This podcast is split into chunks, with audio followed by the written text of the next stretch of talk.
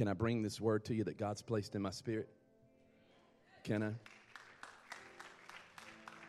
I? I, want you to look at your neighbor and well, don't look at your neighbor. Let me let me just pause on that for a minute. Let me give you something. This is the thought that I want to resonate in your spirit. Sometimes we allow our preferences to keep us from his purpose.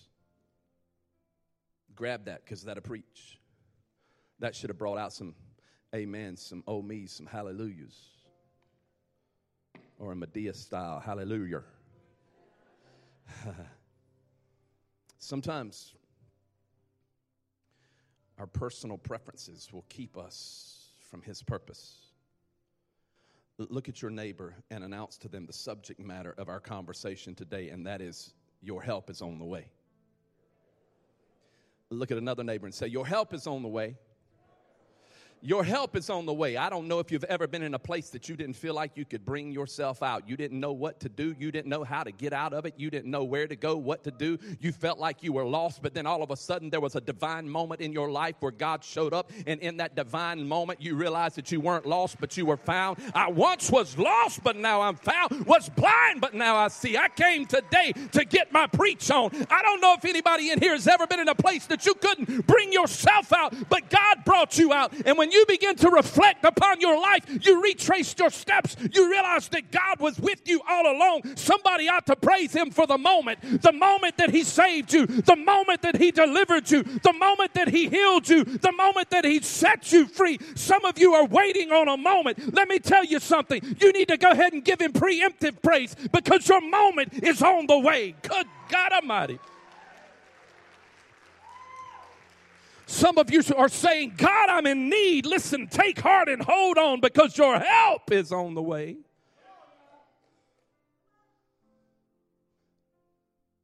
Let me take you to a passage of scripture that will be the narrative that we will explore today. I'm getting a little ahead of myself because I feel like preaching. But in 1 Kings chapter 19, balcony. You look great today. I don't know what it is when I say that. Everybody wants to turn around. Don't turn around. But 1 Kings chapter 19, verses 15 through 21. Let me read to you what the narrative says. I'm just going to read a few verses just to establish our direction. I'll just go ahead and read the whole narrative, if you will. It's just a few verses anyway and then we'll come back and elaborate. But here's what the word says beginning in verse 15 it says, The Lord said to him, Go back the way that you came, and go to the desert of Damascus. When you get there, anoint Hazael king over Aram. Hold on a second. He says, Go back the way you came. You ought to circle that. Go back the way that you came. Someone look at your neighbor and say, Go back. Look at your other neighbor and say, Go back. There is a command, a directive from God concerning the direction of Elijah because God is concerned with the direction that Elijah is going in. This verse or this passage will also offer us some direction in our conversation today. Look what it says in verse 16 and following. It says, Also anoint Jehu, son of Nimshi, king over Israel, and anoint Elisha, son of Shaphat, and from Abel, and to succeed you as a prophet. Jehu will put to death anyone who escapes the sword of, of Hazael, and Elisha will put to death anyone who escapes the sword of Jehu. Yet I reserve 7,000 in Israel, all whose knees have not bowed down to Baal, and whose mouths have not kissed him. Verse 19, it says, So Elijah went from there and found Elisha, son of Snapchat.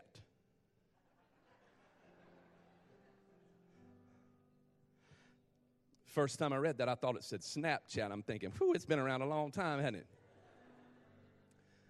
Some of y'all didn't realize it was around now. That joke didn't go over good in the first service. They're just a few years older, maybe.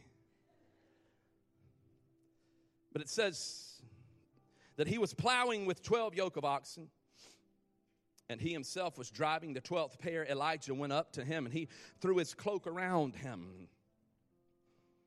Elisha then left his oxen and ran after Elijah. He said, Let me kiss my father and my mother goodbye. And he said, Then I will come with you.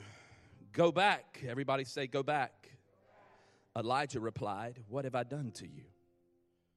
So Elisha left him and he went back and he took his yoke of oxen and he slaughtered them and he burned the plowing equipment. He burned the plowing equipment. He burned the plowing equipment to cook the meat and he gave it to the people and they ate. Then he set out to follow Elijah and he became his servant. Hold on a second. There are three verses that will drive the narrative for us today. First is verse 15, where God tells Elijah to go back the next is verse 20, where Elijah tells Elisha to go back. And the last is the end of verse 21, where Elisha, it says, set out to follow Elijah, to serve him, to become his servant. Those three verses, we will absolutely spend a lot of time around that concept. But the first thing that I want to do is paint the image for you of what's really transpiring. Here you have, just, just be seated. Here you have this great prophet, Elijah, who's done these great miracles, who walks up to Elisha. That moment in Elisha's life, he taps Elisha on the shoulder. He says, Come and follow me. Elisha goes home. He burns the plowing equipment. He kills the oxen. He serves it up to his friends. They have a party, and the Bible says, Then he set out to follow Elijah to serve him. It was a moment Elijah walks up to him in the field. He's plowing behind 12 yoke of oxen. Elijah taps him on the shoulder. At that moment, the life of Elisha changed. Not only did the life of Elisha change, but the life of Elijah changed. Not only did the life of Elijah change, but the life of Israel changed. The historical point of change began to take place at that moment in time. Their direction changed. What would happen in the rest of their lives changed. What would happen in the nation of Israel changed. There was a moment, a divine moment. It was just a moment that caused what happened after to be markedly different than what happened before. There was a pre moment and a post moment. It was a moment, a divine moment, Richie. That moment that moment in your life where you say, I do, that moment when that child is born, that moment when you graduate from that school, that moment that you win that championship, and everything that happens after that moment is markedly different than what happened before. It's a moment. In fact, what I could do with you right now is share with you some events or some dates, and, and your memory would go back to a moment dates or events that we would all have in common, like September 1st, or September 11th, I should say, 2001. September 11, 2001 was a moment. In fact, for many of you right now, your minds are going back to the moment that you found out and heard that the World Trade Centers were under attack, that moment. Or maybe there's another moment. Maybe it's September no, no, not September. What was this day? January, January 28th, 1986. That's the moment that 73 seconds after liftoff, the Space Shuttle Challenger exploded. Maybe you remember exactly where you were at that moment. I do because I skipped school that day. Sorry, Mama. That moment. In fact, I can tell you the exact moment that this series was birthed in my spirit was on January 9th of this year.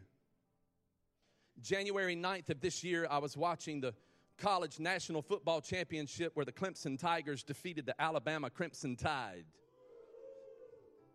No, go, go Tigers. And as I'm watching this game unfold, there was a commercial that was advertising Clemson University, and the commercial's title was Clemson Moments. And they were showing all of these moments in the life and the history of Clemson University and how so many lives have been changed because of Clemson University. At that moment, I realized I had a series that was being birthed in my spirit. And I came into the office the next day and I said, We've got to do a series called Moments. How many of you know God can speak to you through a commercial? So the staff said, What is the context? Everyone say context. What is the context of that concept? And so I said, what we're going to do is we're going to look at some of those divine moments in Scripture where God met with someone and their life was forever changed because they answered the call, or their life changed because they responded to that divine moment, and the direction in their life was forever changed because this divine moment where God showed up when they couldn't do anything for themselves in hopes that we'll reflect upon that divine moment where God has done something in our lives, and because of it, we've responded in such a way that our lives have taken a different direction. I don't know who this is for, but someone needs to hear this. This is a prophetic word because some of you right now, the memory that is coming to your mind, the moment that is coming to your mind, is not a memory that you really want to celebrate, but rather it's a horrific memory. Can I tell you something? You need to understand this. Whoever that is, you need to understand this. Whether you're at home watching, whatever the case may be, you need to realize that what the enemy meant for evil, God will use for good because the Bible says, in all things, God works for the good of those who love Him and who are called according to His purpose. But if you read scripture and you study it, you see that there are these stories where these divine moments, this moment where God shows up, and when God shows up in that person or person's lives, they, they, there, there is a difference. They respond to it in such a way that it changes the course, the direction, the, it changes their motivation, it changes their lives. So Elijah walks up to Elisha. He taps Elisha on the shoulder and he says, Come on and follow me. Elisha goes home. He burns the plowing equipment. He slaughters the oxen. He calls all of his friends over. They have this huge party. And then the Bible says that he set out to follow Elijah. I don't know that we can fully comprehend the context of that narrative because we're not necessarily an agrarian culture. But you have to understand the context of what is happening in this narrative, or you will misinterpret the narrative. Context is important because if you don't understand the context of something, you will misinterpret that something. I don't know if you've ever received a text message, but you didn't understand the text message because you didn't understand the context of the text message. Maybe you misinterpreted the text message because you didn't know the context in which it was sent. Like recently, I, I, had a conversation with a pastor who, who we both said the same statement. The statement was, We have parking lot tr- trouble, parking lot problems. He said, I have parking lot problems at my church. I said, So do we. We have parking lot problems. Same statement. I followed it up by saying, Yeah, we have, we have more cars than we have spaces. And he said, No, no, no, that's not our problem. We can't find enough cars to put in our spaces. Same statement, different context. You see, I don't know that we fully understand the context of this narrative because we're not an agrarian or agricultural culture, society. Burning the plows is significant. Burning the plows and killing the oxen is like you going home today. It, it's equal to you going home today, burning your house down, all of your belongings, burning your job down, and having no insurance. It doesn't make sense. It's an incredible sacrifice. It's a sacrifice. It, it, it's, a, it's a commitment that we don't understand because we're not an agricultural or an agrarian society, but rather we're a social media culture. And sacrifice for us is taking a Bible verse and putting it on your Facebook wall. sacrifice for us is coming to church on Sundays. Hello. Isn't it quiet in God's house? sacrifice for us is. And then we wonder, I, I didn't think that would get an amen, so let me move on. but then we wonder why it's so tough for us to identify those divine moments in our lives. We wonder why we don't see those moments like we thought that we would see. Because our level of commitment and sacrifice may not be what it should be. But then I began to think about this and I began to think, well, that's how it started out for Elisha, if you think about it, because Elisha looked at Elijah. Elijah tapped him on the shoulder. He said, Come on with me. And Elisha said, Whoa, whoa, whoa, wait a minute. I got to go back and talk to my family, and I've got to say goodbye, and all of that good stuff. And Elijah looked at him and said, Go back. What have I done to you? What have I done to you? Go back. So, so, so, what is it that I've done to you? And if you understand the context of that, It's as if Elijah is saying to Elisha, Listen, Elisha, this is not between me and you anyway. This is between you and God. Go back.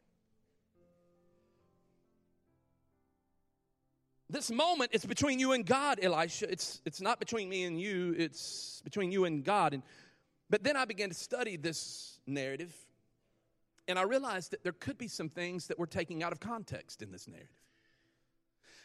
I began to look at the narrative and understand that could it be that we are misinterpreting this phrase, go back, this rhetorical question that, that it looks like Elijah asked, go back? Go back? What have I done to you? And I thought, could we be watering down the meaning through the grammatical composition of this event? Could it be that that was not really a rhetorical question, go back? but it might have been a statement that should end in an exclamation point go back.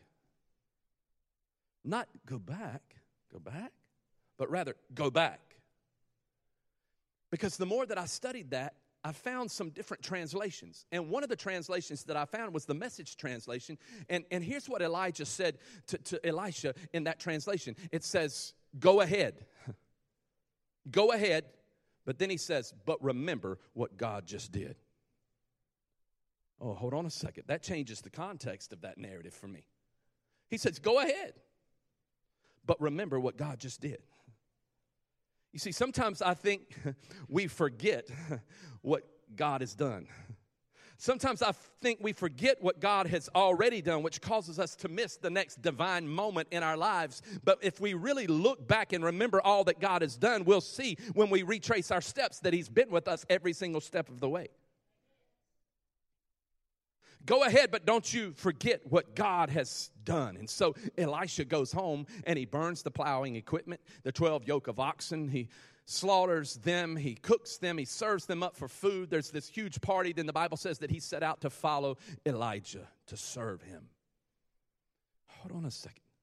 12 yoke of oxen. Historians and theologians tell us something about that. They tell us that that means that he was not just an average farmer who was barely getting by, but he was actually an affluent man with 12 yoke of oxen. And yet, what did, what did he do? He burned it all. He gave it all away. He burned it and gave it all away. He gave it all away so that he could walk into the supply of God. Hold on a second. Here's what the Holy Spirit dropped in my lap. You cannot, you cannot experience the supply of God if you are unwilling to engage in sacrifice. Did you grab that? Let that resonate in your spirit. You cannot experience the supply of God if you are unwilling to engage in sacrifice. It's the context. When I was thinking about the context of this narrative, I thought there are so many scripture verses in the Bible that we kind of take out of context. I mean, they're still worthy of celebration, but I've noticed that I can preach in many different places, and I've had the, the honor and the privilege to do so, but I've also noticed that there are certain verses that I can throw into my sermon, and when those verses go into the sermon and they come out of my mouth, out of my mouth in, in such a way, people get so excited they jump up on their feet. It has nothing to do with me, but it has everything to do with the word that God has pronounced over them, and they'll get excited and begin to applaud. Like God didn't create you to be a failure, He created you to be a conqueror. In fact, the Bible says that you're more than a conqueror, and people will begin to applaud. Why? Because they've been on the losing side and God brought them into the winning winning side. There's other verses like the same spirit that raised Christ from the dead dwells in you. And if the spirit of God that dwelled, that raised Christ from the dead dwells in you, that means his power dwells in you. And if his power dwells in you, that means his promise is before you. And if his promise is before you, he will enable you to do, do and go where he's called you to go. After all, God can do exceedingly abundantly above all that you think, ask, or imagine according to his power that is at work within you. Somebody ought to praise him. Then there's another verse where it says that David stood before Goliath and he said, Goliath, this day you will fall. You come against me with the sword and the spear, but I come against you in the name of the Lord, and today I will prevail. You can overcome your giants, the giant of your past, the giant of your problem, the giant of your difficulties, the giant of your depression. You can defeat that giant. Then there's another verse that says, My God shall supply all of my needs according to his riches and glory. My supply is not my bank account, my supply is not my career career. My supply is not my riches. My supply is not my skill set, but He's my supply. The supply of my hope, the supply of my help, the supply. Come on, somebody, help me praise Him. He's my supply.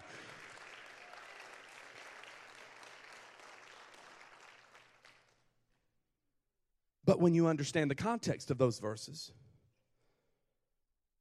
you might celebrate them a little differently. In fact, the verse that my God shall supply all of my needs according to his riches and glory was written by Paul when he was in prison, awaiting execution. And Paul was able to write, My God shall supply all of my needs according to his riches and glory, because he had experienced the supply of God. And because he had experienced the supply of God, he was willing to experience the pain of prison. He was willing to experience the pain of prison because he had experienced the supply of God. Are you grabbing this? And because he was willing to experience the pain of prison, he even though it did not look like he would prefer. Why? Because he wanted to accomplish God's purpose.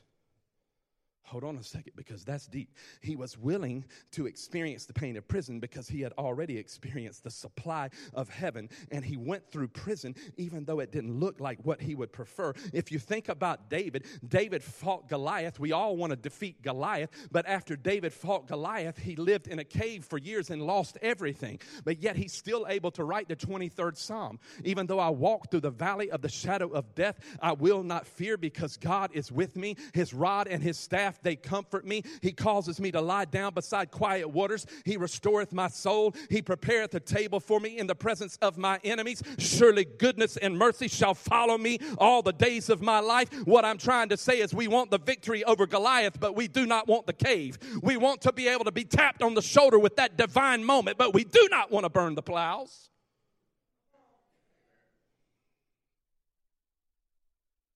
But what I've discovered in my walk is that many times the greatest moments in our lives are a reward for our greatest sacrifice. Wow, chew on that one. In fact, recently, someone just in the last week or so walked up to me and said, Man, Hop in the Park. They didn't go to this church, but they said Hop in the Park was incredible. 30,000 people showed up. That's incredible. Listen, that is incredible. But in order for us to love on our community that way, it required us to burn the plows, to sacrifice both before and during and even after. The sacrifice that was required and still is required is overwhelming. In fact, a reporter asked me that night at Hop in the Park, and it went on the news channels. He said, Why does your church do this? Why does Epicenter do this? And I said, Because we want to love on our community. But can I tell you something? Love will cost you something. You'll have to burn the plows. I thank the Lord for people who are in this church who've burned the plows, so to speak. For those who come to church on Sunday morning and they get here at 6:30 so they can begin to set up so that when you get here it's all ready the worship team who begins to rehearse, the connections team who sets everything up, the flags, the tents, the, to make sure that you've got worship guides and all of that stuff, to make sure the backs of the chairs have envelopes and pencils and pens, whatever it is that you need, to make sure that people are here to give you a smile when you come in and say, Hey, we're glad you're here, so that you can have a moment in here with God our early childhood ministry team, people who watch the nursery, so that you can come in and bring your kids and take them to the nursery, so that you can come into church and praise God and have a divine moment our, our e-kids so that you can leave your kids down there and they can receive spiritual instruction so that they can grow in their relationship with Christ so that they'll have a moment. All of the people who run our production team, the person who's running the camera so that the people on the other side, wherever they are today, whether they're at home, whether they're in their cars, whether they're in their businesses or whatever they may be, they may have a divine moment with God right where they are, where their lives will be forever changed. It requires burning the plow. Somebody give the Lord a hand clap for our serve team.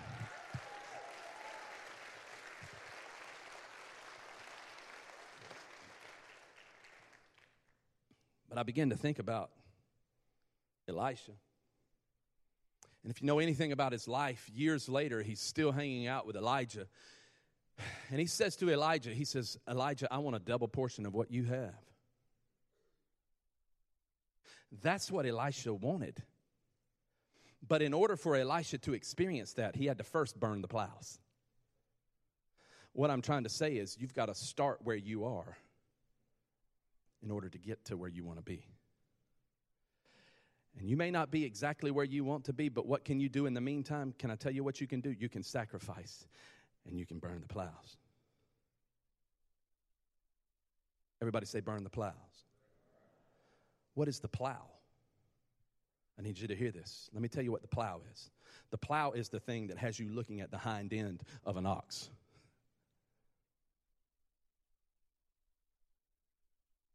I could have said something else, but I didn't.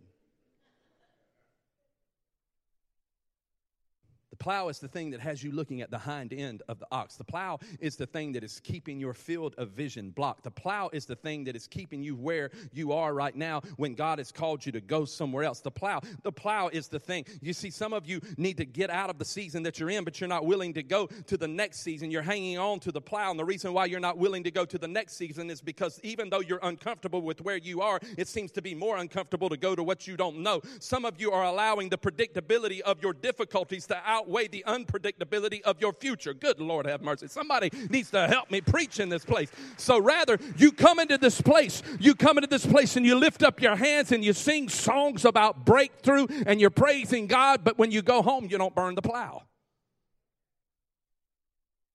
You go home and you don't burn the plow. I'm just going to plow right here behind this ox. I can't see a thing in front of these big old ox. All I'm seeing is the hind end of this ox.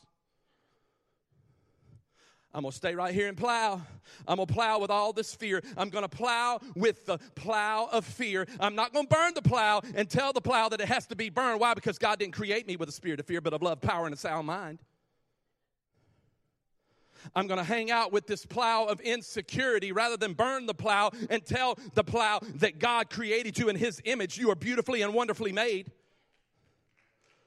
Oh, I'm going to hang out in this plow of brokenness. I'm, I'm going to hang out in this brokenness even though I need restoration rather than burning the plow and stepping into the restoration of God because my God of all grace, the God of all grace, after you have suffered for a little while, will himself restore you. But I'm going to hang out with this plow. I want financial freedom, but I'm going to hang out behind financial oppression because I, I'm not willing to burn the plow and change my spending habits because that sounds too much like a sacrifice. I'm going to hang out plowing right behind this plow, even though I need restoration in my marriage, but I'm not going to burn the plow because I like to remind my spouse of the old season. Don't shout me down when I'm preaching good. What I am trying to say to you is some of you will stay behind the plow. Your field of vision will be blocked. You're not going to where God wants you to go. And the reason why is because you have settled to stay right there, right behind the back end, the hind end of the ox. Mm. You see, sometimes your personal preferences will keep you out of God's purpose. Mm. Oh, Lord, have mercy. You see, let me tell you something about this moment. This moment for Elisha was a moment where God was burning some things away from his life some things that he had been holding on to 12 yoke of oxen, which meant he was an affluent man, but yet he had finally discovered that even after all of his affluence, that it was not good enough to bring him out. Only God could bring him out. Somebody needs to, to hear this. You see, this moment today that God has created for you, this divine moment, is all about burning some things away in your life so that you can walk into what God has for you. Somebody needs to hear this. This is a prophetic word. I need you to grab hold of this. I need everyone in here to tune your ears and your spirit into this message right here and right now. And that is this. Some of you need to stop. Here's what God wants you to, to, know you need to stop comparing yourself to others, comparing what you have to what others have, comparing what you don't have to what others have, because God says, Stop that. I didn't create you to be like them. I have a specific call and purpose for your life. Mm. Hold on, let me go one step further. Let me just say this to you. Some of you, God wants you to know that the reason why you are frustrated in your life is because you are plowing in a place. God is saying to you right now, the reason why you are frustrated in the place that you are plowing is because He never called you to plow in that place in the first place. Good Lord, have mercy. So, what do you have to do? You've got to burn the plows and set out to follow Him. Is this okay? You see, I've done a lot of work to get to this place right here. This is, this is the crossroads in this message. Because up until this point, it just seems like this whole thing is really about Elisha. But if you truly understand the context of the narrative, you realize that this is as much about Elijah as it is Elisha. You see, prior to this event, prior to Elijah walking up to Elisha, tapping him on the shoulder, prior to that, Elijah, this great prophet, had had this incredible victory in his life.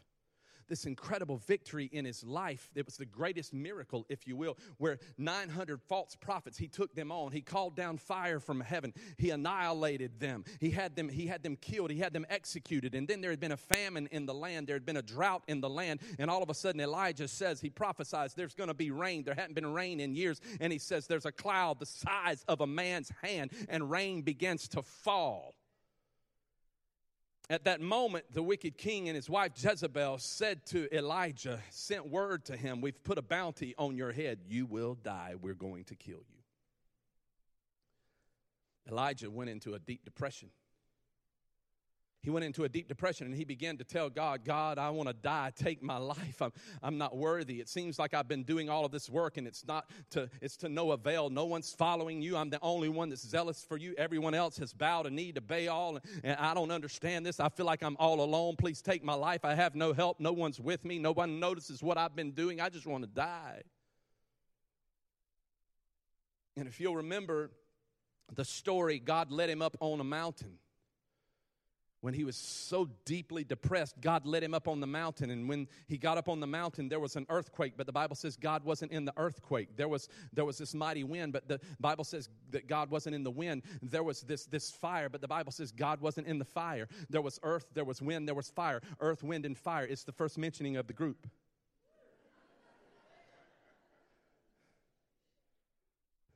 Do you remember? The 21st of September. Eh, yeah, come on. Y'all crazy. I ain't never even heard that song. I had to YouTube it. Way before my time, but they pretty good though. Holy Spirit, come back. Where were we? Okay, okay, okay. So earth, wind, and fire showed up, and Elijah was rocking out on the mountain. But God wasn't in the earthquake, God wasn't in the wind, God wasn't in the fire. But there was this still small voice. And the still small voice spoke to him in verse 15. If you'll remember, we started in verse 15. I just kind of read through it. But now I'm going to give you the context. In verse 15, look at it again. The still small voice said this The Lord said to him, Go back the way you came. He was running from it. Go back the way you came and go to the desert of Damascus. And when you get there, anoint Hazael, king over Aram. Also anoint Jehu, son of Nimshi, king over Israel. And anoint Elijah to succeed you. Jehu will put to death any who escape the sword of Hazael, and Elisha will put to death any who escape the sword of Jehu. Yet I reserve 7,000 in Israel whose knees have not bowed to Baal and whose mouths have not kissed him. Hold on a second. I, I, I don't think you're catching what I'm throwing here because this is significant if you'll remember his, his, his depression, he said, There's nobody here. There's, there's nothing that's been happening. And, and, and, and, and I'm going to die. I want to die. God, take my life because I'm all alone. My, my ministry has not been successful whatsoever. And, and, and you'll remember that, that Jezebel said, You're going to die. She put a bounty on his head that you're, you're going to die. And, and, but right here in verse 15, what is the first thing that God does for Elijah? He says, I want you to go and anoint the new king. What is God telling him? God is telling him that their reign is about to end and the new reign is about to begin, and you're going to outlast what they're trying to do to you. But he didn't grab it. Instead, he began to complain about there's no one following you, God. I've been doing all this work and I feel like I'm all alone and nobody's ever noticed it. It's to no avail. But then God says, No, it's not there are 7,000 people who have been saved due to your ministry. There are 7,000 people who have called upon my name. There are 7,000 people who have not bowed their knee. Your ministry has been much more successful than you realize. There are things that are happening that you didn't even know. I don't know who this is for, but some of you are just trudging along and you feel like no one has noticed you. You feel like that everything that you have done is in vain and that no one notices what you're doing. But let me tell you something your faithfulness and obedience is moving more people than you ever would realize. And if you'll continue to do what God has called you to do, He will raise you up. And in that divine moment, He will show you how successful your labor has been. Good God Almighty, somebody ought to praise Him.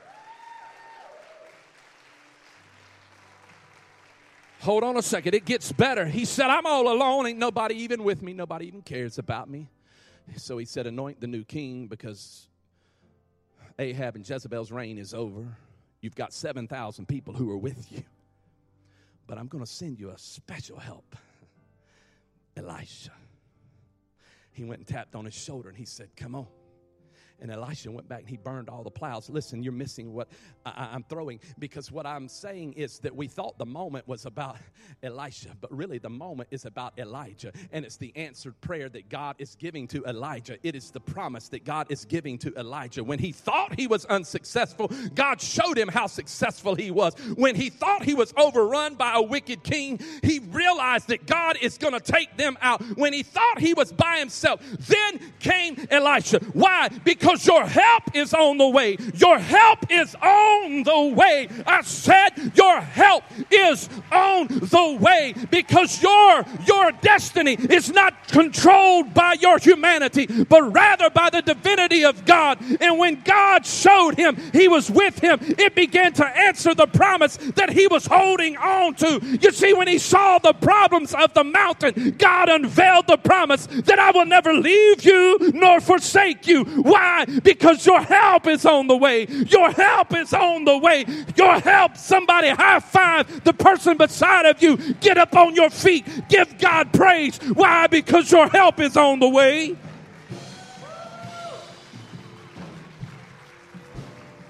But you may have to burn the plows and set out to follow him. Lift your hands all over this building. Father, there are people in this place who are overwhelmed by what is staring them in the face, and they need your help. God, may you open up heaven on their behalf. May they feel the warmth of your touch. Some of you need to understand something. God is saying to you, you go back the way you came because I'm not done in what you're trying to leave. And if you'll go back and grab hold of what I'm about to do in your life, mm, you will have a life that you never dreamed of. I'll do things that exceed, far exceed your imagination. That's the kind of God I am. Your help is on the way.